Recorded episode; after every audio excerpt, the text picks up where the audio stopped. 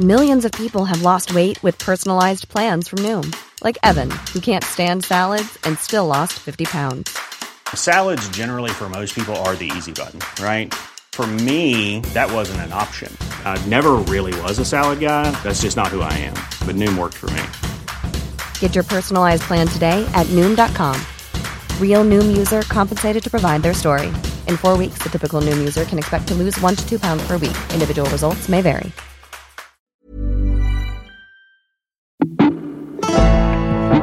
So went to work on the second cut of, of the bow. Uh, by about quarter past two, that, that was enough. Even though really just the bow had been cut clean in one place and three quarters in another, Sten had to climb up and pull that bar up, and he made about six, seven, maybe at a tug, almost eight inches of space. And I stripped down and greased up and, and, and went out of there, three floors up into nowhere. Welcome back. Drug trafficker David McMillan spent two years plotting his escape from Thailand's Klong Prem prison, otherwise known as the Bangkok Hilton. Faced with an impending death sentence, McMillan resolved to do what no other Westerner had ever done cut his way out of his cell, scale the seven walls, and cross the sewer moat to freedom. Before we get started, make sure you're getting involved with AG1, the daily foundational nutrition supplement that supports whole body health. I drink it every single morning. I can be a bit useless when it comes to making sure I put all the right vitamins and good stuff into my body, but AG1 is super easy and convenient. AG1 is a single solution that supports my entire body and covers my nutritional basis every day. I take it every morning when I wake up before I have my coffee. And if you want to take ownership of your health, try AG1 and get a free one year supply of vitamin D and five free travel packs with your first purchase. Go to drinkag1.com forward slash Andy Rowe. That's drinkag1.com forward slash Andy Rowe. And by doing so, you'll also be supporting this podcast as well. And there's also some tickets available to my Buffalo Trace Whiskey live shows this month. Just head to designmynight.com and search for Andy Rowe or click the link in the bio on my Instagram. For our first show, we've got former undercover cop and Millwall football hooligan James Bannon and former SAS legend Nigel Ely. Tickets are selling quickly, so make sure you get involved. I hope you enjoy the episode. David McMillan, thank you very much for coming on the show. Always a pleasure to meet new people, Andy. Likewise, likewise, likewise. So you were in Thailand and you were picking up some money, tying up some loose ends, and then what happened? You decided to take some drugs out of Thailand? No, I, I uh, you know, I listened to some offers and whatnot, but I, I was on a tight schedule there. I didn't want to um, get sidetracked into anything, and I didn't have time to look at it. But when I was at the airport, I picked up that uh, they were everywhere watching me, and I didn't know whether they were going to let me go or not. But in any event, I had to leave because Who was looking for you at the Thailand airport? Okay, um, on on the on the phone that uh, uh, I'd spoken to my Chiang Mai friend. Um, his uncle had been one of the big three or four in the, in the Golden Triangle, so the DEA were very interested in what he was up to. And then when they heard me, uh, they contact, the American DEA contacted Australia, and they said, "No, he's here." We know he's here. We, we heard him yesterday. I didn't know what they were going to do, and I wasn't going to leave it to chance. So the DEA just wanted to have a chat with you to understand if you were involved in other stuff. They'd want to know whether I had other identities, or they would know if I left the, the country, they could follow me the other end, but I might lose them. Here they had their only chance to, you know, find some excuse. I still never found out what their ultimate plan was because they they knew that um, as, far as the people who'd been uh, observing me uh, in the last that last day in Thailand, I didn't seem to have anything with me, and nobody really wanted to stop anything anyway. They were too curious to know what was going on. I left the airport. Thinking everyone was following you. When you're at an airport, you have to, if, if you want to leave and you're about to be followed, it's never good to go down to the, where they'd expect you to go to arrivals and join the crowd there, because it's too easy for them to get a, a car behind you. Where you go to is when I say arrivals, I mean people who've just landed and coming in. You, uh, you, you stay up at departures and grab a car from there because that can beat all the traffic.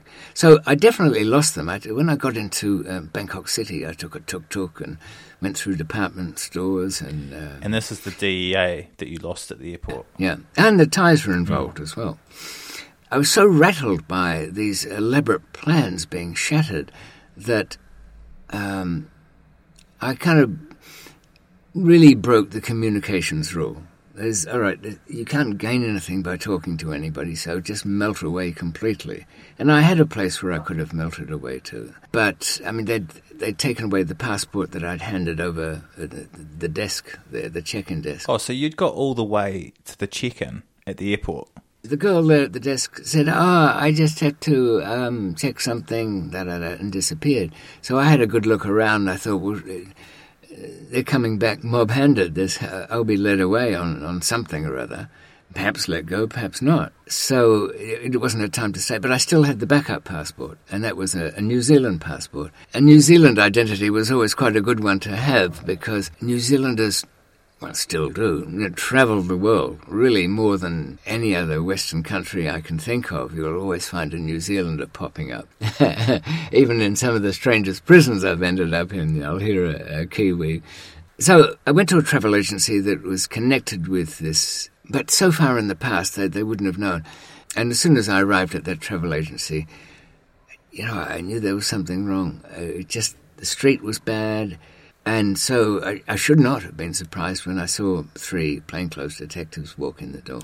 It was so just could never have such a level of continuous collapse. And I'd been battling with them for near on 15 years at this stage. At first, they were holding me on fake passport. I had about $50,000. Um, they stole 45,000 of that, held the five as ill-gotten gain. But the next day they came up with, what was it, an, an ounce of heroin that they'd scraped off the floor at uh, the airport. And the Australian police said to them, Are you sure that's his? Because he would have had a lot more than that. They probably all decided, no, we've kind of blown it in a way. Um, if we could have kept in the background, if he didn't see us, then we would have had somebody to chase around. But now he'd be so alerted anyway. And what, charge him with a passport? Yeah, what's that worth? A year in Thailand? No, finish him off. Give him the death penalty. Give him the lot. Because any case at the airport is a death penalty over, I think, 20 grams. You know, people drop. Uh, they get nervous uh, when they're going through security at airports. So they're always throwing things on the ground. Every night they sweep up quite a, a, little bag full and they get it out of the toilets and everywhere. So they don't have to go to any secret supply to uh, to find it. Okay, there was no evidence linking me with it, but it doesn't matter in Thailand. Everybody's guilty. Talk me through arriving at prison. How bad was that? Because you only hear horror stories of what those prisons are like. I'd known kind of what to expect from reports that I've heard and, people I knew that uh, got tangled up there. I knew this much: you can't win the case. That it's likely to be any serious, any kind of a drug case will be from 15 to 25 to life, 40 years, something like that. Oddly enough, I'd flown over it a few times. I remember looking out of planes landing at Bangkok, and there'd be lights, lights, urban sprawl, shopping centre at night. Then a dark patch, nothing. Seemed to go on for acres. A few spotty little lights there, you couldn't see anything. What I realised when the, the bus arrived at this huge complex, surrounded by a moat of uh, 20 metres wide, didn't know it was a river or a moat or a sewer, a combination of all of those things, Andy. And then went over um, bridges and goes through steel doors and another set of steel doors and people. Uh, the kids in the in the prison van going back, uh, you know, bounces along and they're chatting and they're kind of all adapted to it. The, the new arrivals, they kind of looked at them like, oh, you're in for a shock. So I knew it was kind of going to be bad, but I was really hoping that somewhere in this dump there'd be an oasis of rich, well, at least rich, if only by friends helping them, foreigners in there that had their act together and, and there'd be some comfortable or relatively comfortable place to survive. But it, it, was nothing like that. We were herded off, and it was very quiet around the prison. There's, there's streets within the prison, they're wide streets, and, and, buildings like three, four stories high with just mesh out on the outside. A little sound coming from them, but but not really an awful lot because they're already locked up after four o'clock. That's the end of their whole day. The new arrivals are lined up, all the clothes are taken off, piled in front of you.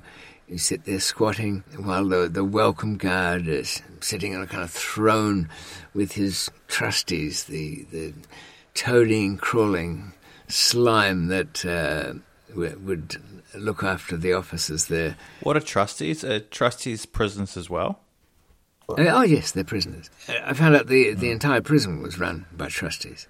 They did all the ledger work. They uh, carried the keys uh, for the inside cells, not the outside, and locked and unlocked the doors. Uh, and I expected they'd all be informers, and I expected somebody amongst them would come and offer me drugs or this or that, and it'd all be a setup. So I was keeping pretty quiet, but uh, I was looking from the beginning at how to escape but it wasn't looking good. It was so overcrowded. Uh, the, the, the welcoming committee just wrecked everything the boys had. They squeezed their shampoo and any liquid thing they might let them have onto a piece of old newspaper and threw the bottle away. Uh, they had bars of soap. They just hacked them in half. They had their heads shaved. Um, and then they give you a plastic. They give you a plastic bowl, I think. They give you that much, and it's a very useful plastic bowl. We shouldn't run it down. It's that's where your food goes in, and that's your washing implement because a shower is really a bird bath where you stand at a big tank and scoop down some of the water and throw it over yourself. Um, that's in the outside yard. Uh, How did you sleep? Uh, we were put in cells. Uh, the kind of first night cell. You go somewhere else to another building the next day. You, your head was down the feet of another, and, and his feet were at your head. And that way they were able to pack in 154, I think it was, in the first night into a cell that was built for um, 36. And it was just on the floor anyway. That must have been so depressing. Like people must have. Were there many suicides? I nearly applauded some old guy that shoved his head uh, under the wheels of a sand truck passing by and popped it like a watermelon. Uh, I thought, hey, brave bastard. Realistic guy, too old enough to see the wisdom of it. Did you ever hear of anyone even trying to escape? Some street toughs from uh, Bangkok and a Singaporean actually got out of the dormitory, which took some doing. Uh, not in a mechanical way, but to be. I mean, the, the boss of this little gang was a monster, and he, he had friends in this dormitory, so when he put the privacy towels up against the, the mesh and the railing of the dormitory, and they, they cut it with hacksaws. These boys that got out of that cell, they, they all lied to each other about, you know, one of them said, and there weren't many um, mobile phones around in those days, so uh, one said he had one hidden, another one said he knew a way over the wall, one of them said he had a rope. It was the usual escape fantasy that you get in prisons everywhere but uh, serious consequences in this case. Now, if I was in their shoes, I would have tried something to get over that damn wall. It was very high, the outer one, and you had to go through three or four walls before you got to it. And it was electrified, it must be said, and a, a couple of them had been sparked off the top of it in the past. But they decided to hand themselves in, so the guard on duty, they had to rouse from his slumbers he, he couldn't believe what he was seeing. He kept asking, them, guys, what, what have you been let out to do? What, what are they making you do? And he, it, it, took him a while to even realize the audacity of it, that somebody would try and get out. Look, stay there. And he, he went and got a whole lot of guys who gave them a kicking and threw them into the soy, and they had the elephant chains put on. We wouldn't get to see them anymore because they were upstairs uh, down one end of the corridor. But um, even number one bat key boy, no, very top trusty, the key boy, even he was sent away from watching what was going to happen. And we'd be downstairs at the tables, which is the only shelter under the. Imagine a, a building car park with no walls at the side, and, and, that's that's where you spent your day underneath the building. There'd be um, people selling little things on towels around and cooking stuff. But it all went quiet when it was time for the punishment for for these guys, and you'd hear little pleading noises, and then a whack of stick, and, uh, and it was never good form to um, moan or or scream out, or you'd be out of breath anyway. But the size of the sticks would go up, so you'd hear different. The, the, the whipping snap sound of the painful and cutting sticks, and then the bone breaking snap of a heavy bat type stick, and then the real thumping crunch into flesh of some monstrous baton, and then they'd go quiet. Of course, they'd ruptured things, broken things. Uh, the Singaporean survived all that, but I noticed he he never spoke again, and Andy the and I found this from other prisons. I'd found this from Supermax when the mad guards would go in and chain the there were girls in there as well. They'd chain the little street girls to the toilets and, and give them a kicking. It's much worse, in a way, to hear somebody else copying it, and you can do nothing about it. God. You can't stop it. You can't. Uh, you can't fight back. In Western prisons, four o'clock in the morning, if your door opens and a bunch of guards come in with bad intentions, well, you try and get a few in before they knock you out. But it it was uh, really morbid, you know. So you can imagine escapes were a rare thing, and and really never happened. Yeah. And this place, anyway, called The Cure, which was the narcotics remand prison, was no place to do it. You didn't get any privacy. I had heard there was a bigger prison for sentence prisoners, and eventually I got myself there, and I thought, well, no, this is at least as organised. They had cash, they had a bank, you know, it was legal. They had a shop. This was, place was very big. I managed to uh, rent a cell, uh, renovate it. There so there's a full-on economy. Oh, oh completely. And you can imagine some place that has. Um, yeah. I thought it was twelve thousand, but I've since learned that it's up to twenty-two thousand people live in there. Right. So it's a full-on economy where the prison governor, the prison guards, everyone's benefiting from it. Well, let's talk about the plan. Your plan to escape this hellhole. Um, there was one advantage because it, it, it had never been done they were not on the alert. The nighttime activities of the staff were sleeping and drunkenness, and drunkenness was a good thing. Uh, so I made a note to make sure that gifts of whiskey were given out from time to time, and especially that night. The, the big thing about doing everything yourself is, of course, what doesn't matter where you are, and this applies worldwide in every prison, you don't have to tell anyone, and that will just about save you. The moment you tell anybody, you're just about finished. They will not be able to resist telling their bestest friend. I was going to go with um, a Swedish guy because he'd helped me out and, you know, he had nowhere to go and all of that. But he was being very sluggish about giving me a photograph for his new passport. He, he just wasn't doing it. And in the end, said, Dave, you're not really serious. It can't be done. It's too big. It's too. Now, anyway, it sort of settled him down, but then again we had the Israelis arrive, and that ruined all of that. They'd escaped from very low-level lockup in Chiang Mai. It put the whole city on alert. Their picture was up on every tuk-tuk. Uh, the prison guards offered 50,000 baht reward, a huge amount, you know, relatively speaking. And because it's the embarrassment of it uh, that they, they have to get you back.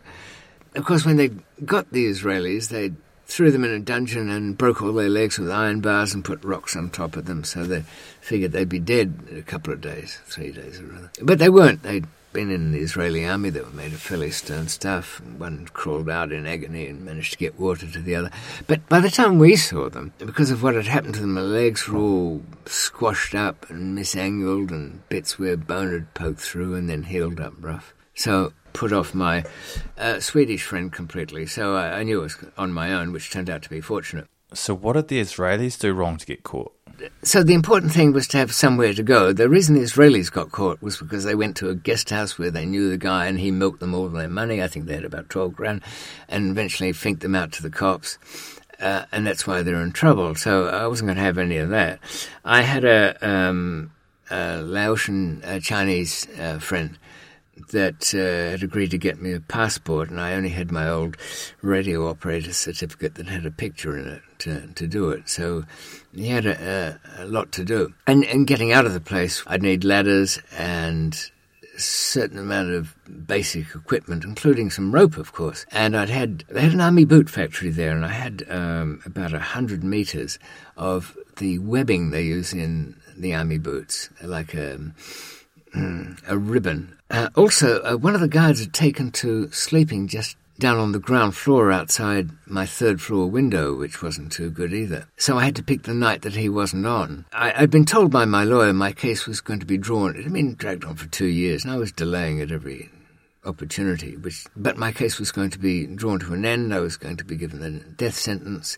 May not be carried out, but I'd certainly spend uh, years on death row appealing that away. That wouldn't be good because I'd be chained to chained to a wall, and I, I knew all of that, what that meant. So in uh, August of '96, I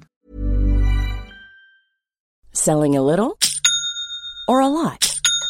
Shopify helps you do your thing however you cha-ching. Shopify is the global commerce platform that helps you sell at every stage of your business. From the launch your online shop stage to the first real life store stage, all the way to the did we just hit a million orders stage. Shopify is there to help you grow. Shopify helps you turn browsers into buyers with the internet's best converting checkout. 36% better on average compared to other leading commerce platforms because businesses that grow grow with Shopify. Get a $1 per month trial period at Shopify.com slash work. Shopify.com slash work.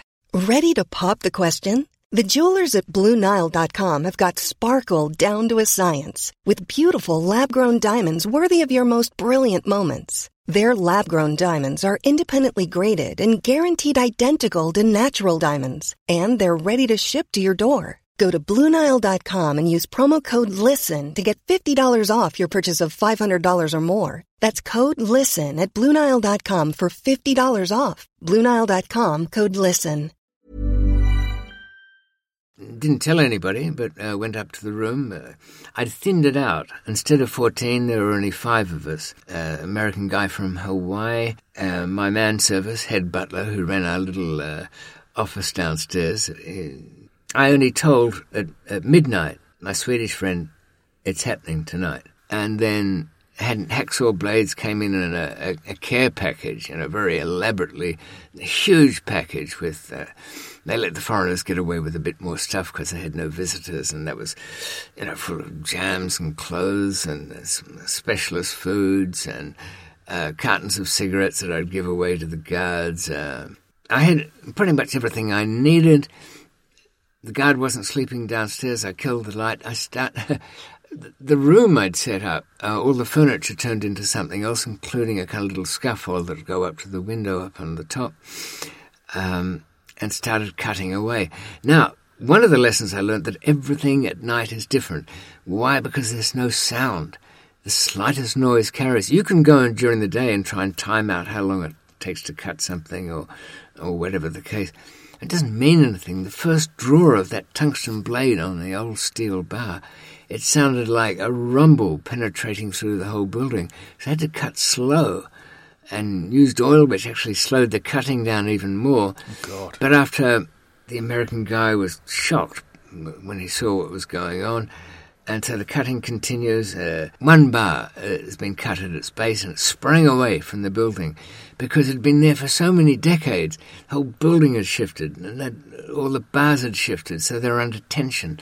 So I went to work on the second cut of, of the bar. Uh, by about quarter past two, that, that was enough even though really just the bar had been cut clean in one place and three quarters in another, Sten had to climb up and pull that bar up, and he made about six, seven, maybe at a tug, almost eight inches of space, and I stripped down and greased up and, and, and went out of there. Three floors up into nowhere, there was a, a bookcase, really just a plank of wood, an old building plank that I'd um, had put in the cell and that poked out through the window into the night sky and had a um, footstool that was made so it blocked it against the, the bars, and that way I could it would hold it steady from wriggling around because you couldn't go out flat on this plank because it would spring up and down. It had to be sideways. So you, you'd have to think fairly carefully about every single cut and move and where something was going to fit in. And I could unreel my army boot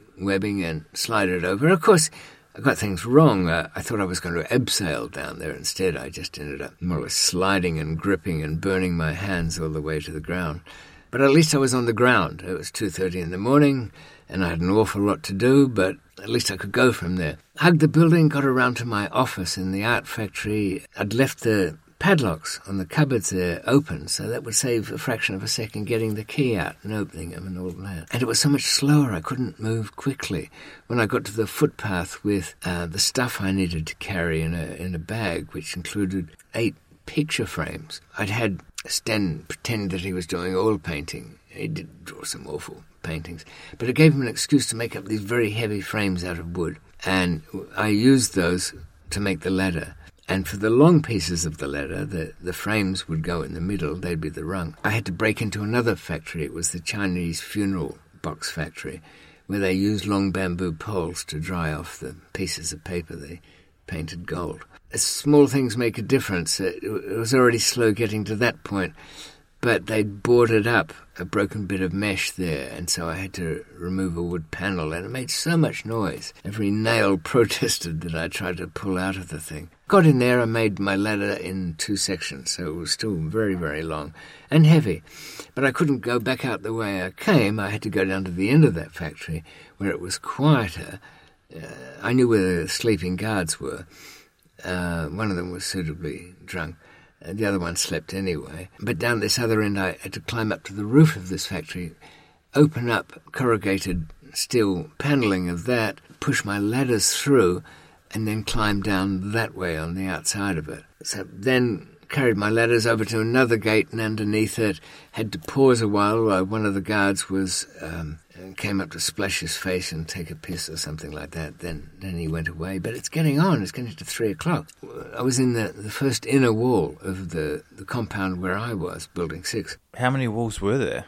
I didn't know, but there would be seven more. I wanted to be out of there by 4.30, and there was the outer towers, and I didn't know um, how to pick which one, and I wasn't... Oh, God.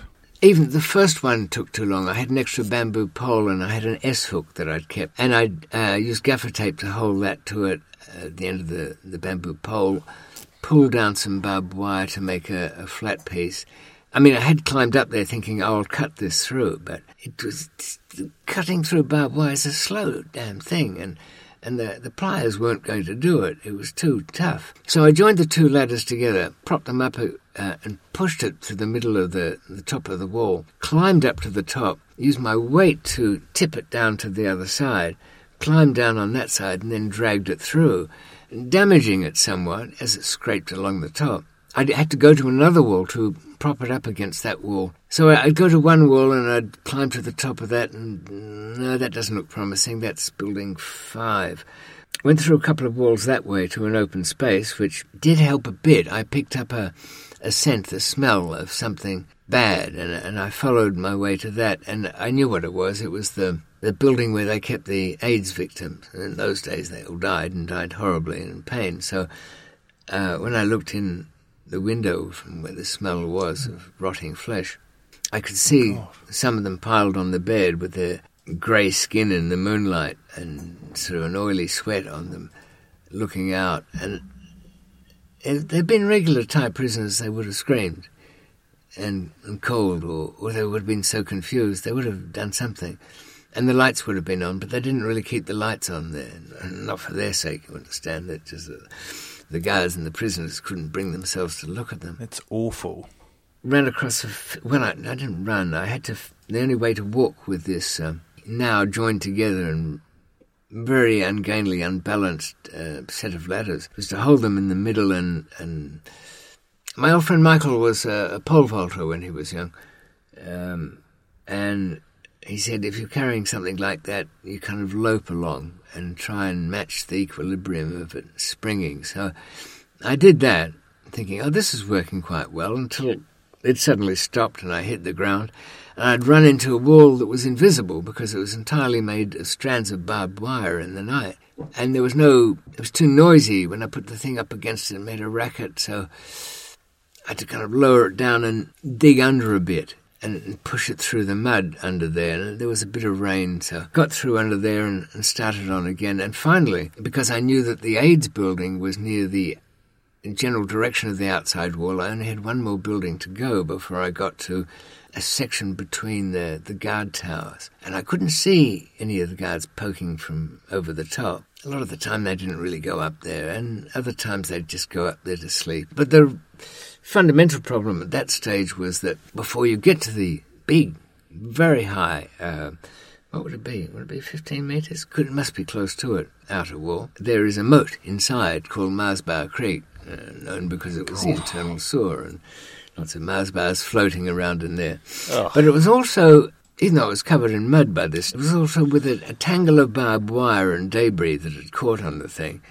There was no way that I could keep control of my long ladder and get it to the other side because by the time you get to that outside wall, there's only 18 inches of ground there before the wall shoots up. So you've got nowhere to stand properly. You can't. I thought, all right, if I put the ladder uh, across there on an angle, uh, I can walk over. But how do I get this heavy ladder back over here? I've got to get it and me over at the same time.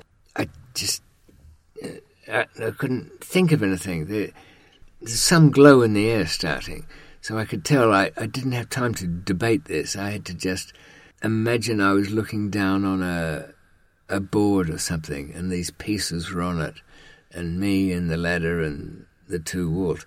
What I did was I. Uh, the bamboo pole tapered at one end, so I broke off about six inches of that. I had some rope left, of course. I put that uh, ladder on an angle and walked over to the wall side, anchored a snapped off bit of bamboo into the ground and banged it down with the, the heavy end of the, um, the ladder.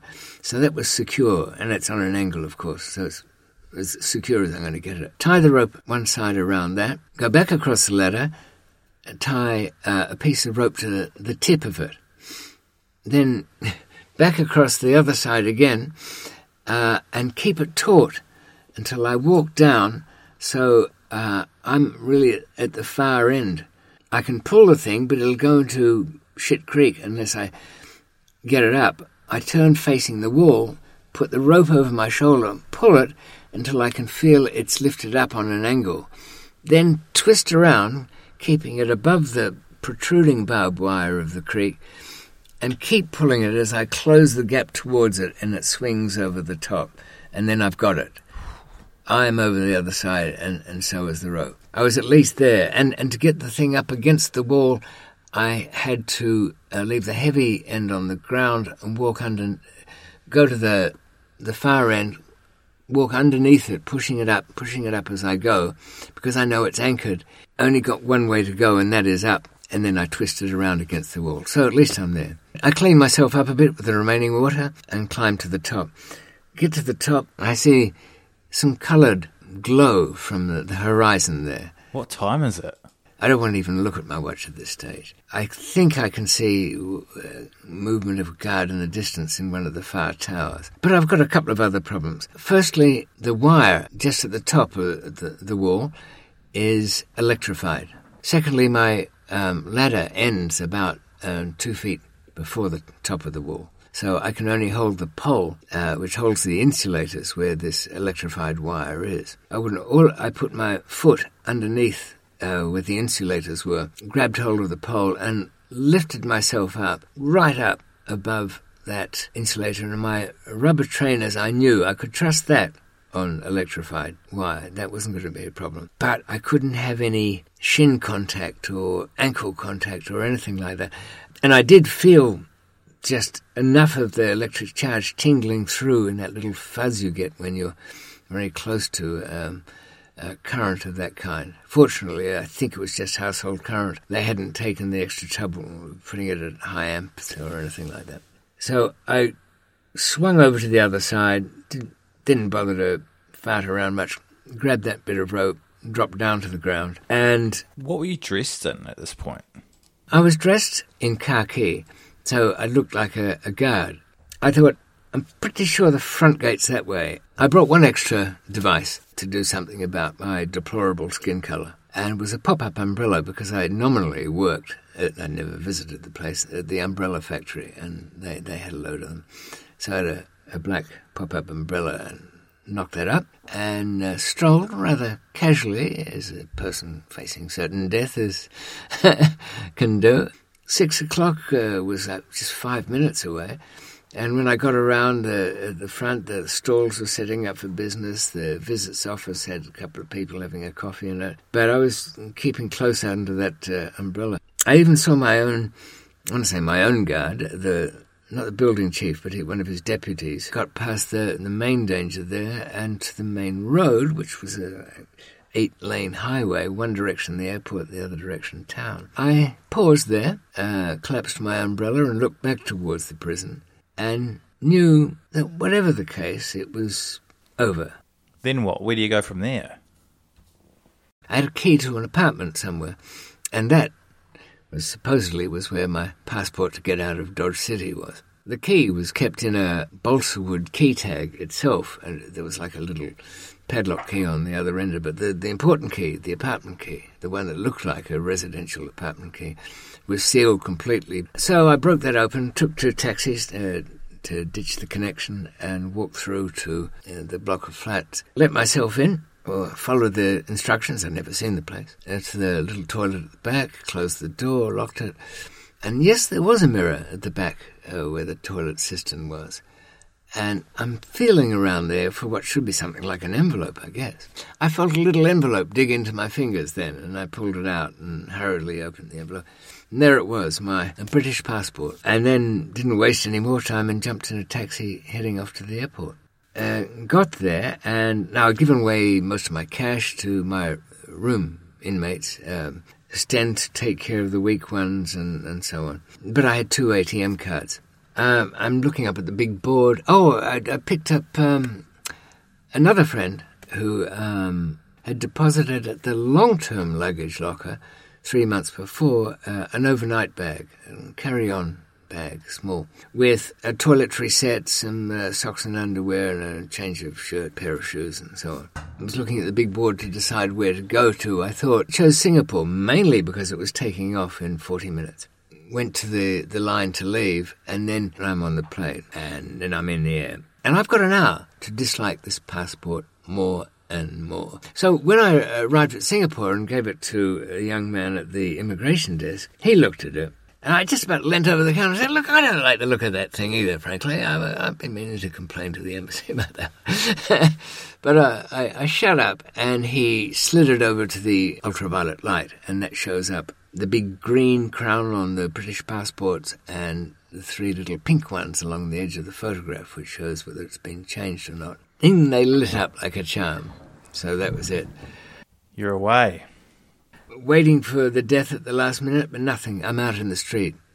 Nailed That's it. pretty much it. But I'm at an airport. Nailed it. Take two taxis, pick up a three star hotel. You don't want a one star because it's a flea bag and people will target you in their own crappy way and get too curious. You don't want a five star because that's where people who have security details go to and, and people sniff around on who the guests are. Three stars, good. It's got everything you might need. It's kind of ordinary, but food's as good as anywhere and everybody's too knackered and tired or they're busy trying to chat up their clients or it, it was perfect this place went in there dumped my stuff in the room went to the gift shop bought a pair of swimming trunks took the lift to the top floor where the swimming pool was stood at the edge of that and i'd been up for like about 40 hours straight and a lot of it with a, a lot of energy expended one way or another dived in that pool, swam right along the bottom of it to the other side, and lifted myself out, thinking, well, this isn't any kind of a klong.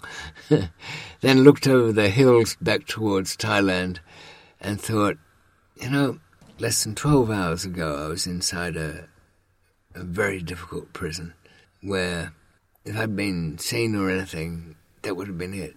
Wow.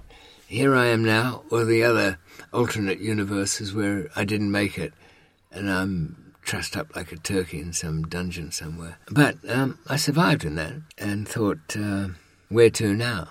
of course, what it meant was I had to get out of Singapore pretty quickly and find some utter sanctuary, which I ultimately found after that, in deepest, darkest Baluchistan. It took them a long time, by the way, to accept that I'd, I'd left the prison. How'd you find that out? Uh, a friend of mine who um, popped up just a couple of years ago who was there after I'd left, they thought I was still in the prison somewhere. Uh, they thought I'd been upset, and that's why I'd climbed out of my cell.